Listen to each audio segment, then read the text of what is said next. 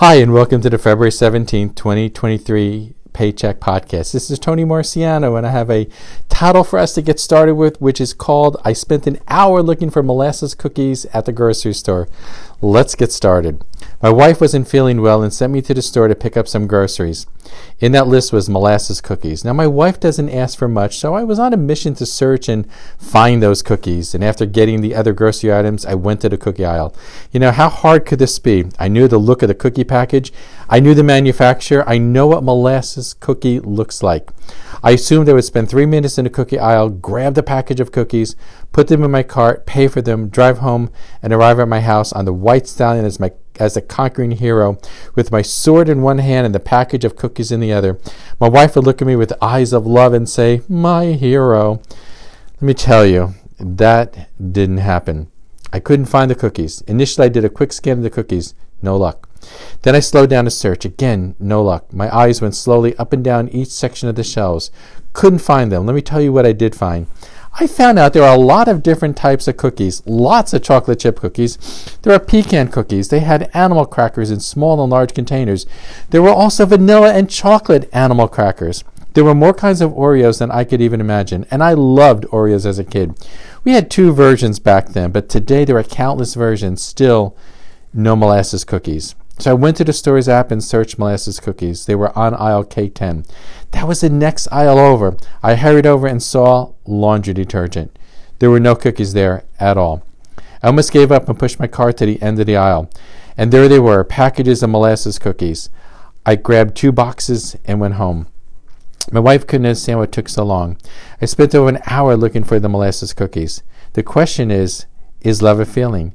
Ask someone who is at the beginning of a relationship. They'll look at you with eyes that are dancing and say, "Oh, yeah." The problem with that is that the hormones last 18 to 24 months.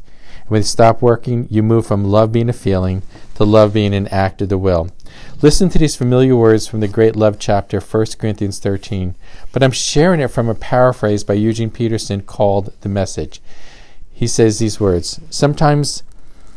If I speak with human elegance and angelic ecstasy, but don't love, I am nothing but the creaking of a rusty gate. If I speak God's words with power, revealing all his mysteries and making everything plain as day, and if I have faith that says to a mountain, jump, and it jumps, but I don't love, I am nothing. If I give everything I own to the poor and even go to the stake to be burned as a martyr, but I don't love, I've gotten nowhere. So no matter what I say, what I believe, what I do, I'm bankrupt without love. See, love never gives up. Love cares more for others than for self. Love doesn't want what it doesn't have. Love doesn't strut. Love doesn't have a swelled head. It doesn't force itself on others. It isn't always me first. Doesn't fly off the handle. Doesn't keep score of the sins of others. Doesn't revel when others grovel. Takes pleasure in the flowering of truth. Puts up with anything. Trusts God always. Always looks for the best. Never looks back, but keeps going to the end. Love never dies.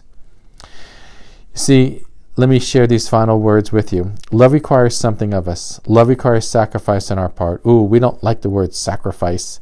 Love requires us to make the first move to reconcile a relationship. Love requires us to seek the best for the other person. Love requires us to put the other person's needs and wants ahead of our own needs and wants. Love requires sacrifice. And yes, I intentionally used the word requires multiple times. Yes, love has feelings. When they are there, enjoy them, but they are not always there. Love is an act of the will. I choose to love the person who is difficult to love. I choose to want the best for that person, even when I'm not feeling it. Love seeks to serve the other person by putting their needs above our needs. True love is unconditional, and that is God's love. Hope you have a great and fabulous day. Thanks. Bye-bye now.